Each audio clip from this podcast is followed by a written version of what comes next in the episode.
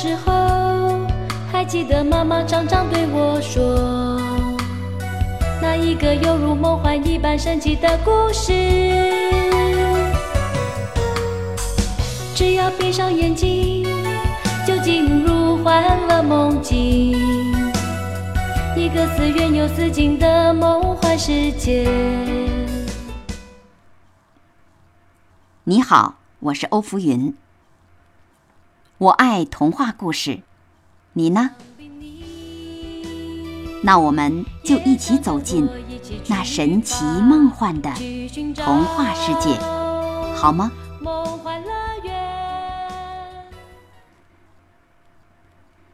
童话故事《灰姑娘》第三集。第二集中，我们讲到，灰姑娘想去参加王子的舞会，可是继母却百般刁难和阻挠。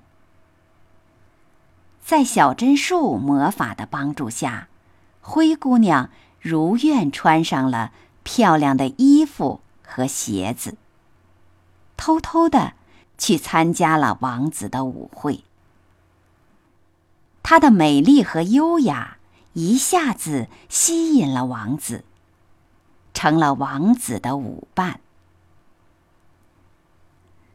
第二天，父母和两个姐姐走了以后，灰姑娘走到小针树旁，说：“小针树，请你摇一摇，把金衣银鞋往下抛。”小白鸽又抛下了比昨天还漂亮的衣服和鞋。他马上穿好去参加舞会，大家看了都非常惊奇。王子一直等着他，见他进来，马上高兴地跑过去，牵住他的手，两人滑进舞池。晚上，王子送她回家时，在一个后花园里，灰姑娘突然又不见了。王子看着灰姑娘突然消失，一下子愣住了。这时，灰姑娘的父亲正好走过来。王子说：“宫里最漂亮的姑娘突然消失在这棵树上。”请你帮我找到她。灰姑娘的父亲用大斧子把梨树砍倒了，可是树上并没有人。当继母他们回来的时候，灰姑娘像平日一样睡在灰里。原来她已经从梨树的另一边跳下来，把漂亮衣服。银鞋还给了小白鸽，又回来了。第三天，父母和两个姐姐走后，灰姑娘从小针树上的小白鸽那里得到了更加美丽的金衣和一双金线织成的舞鞋。她穿上去参加舞会。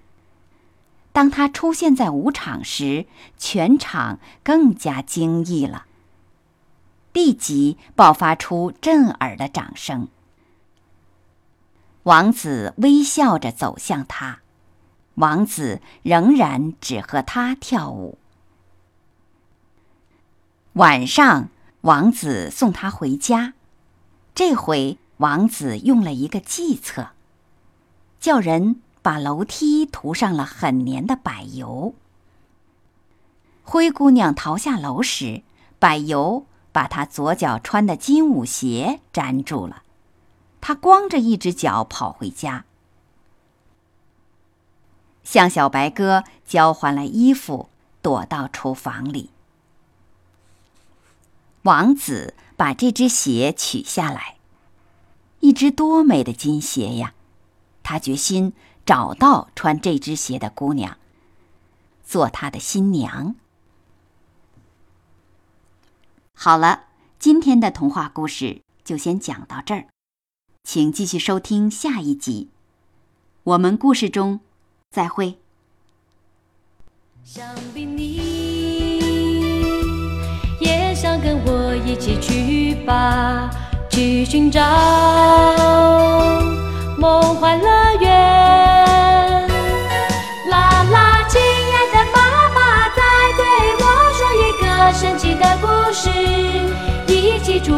去寻找那梦幻乐园。啦啦，亲爱的爸爸在对我说一个神奇的故事，带我到那最美丽梦幻。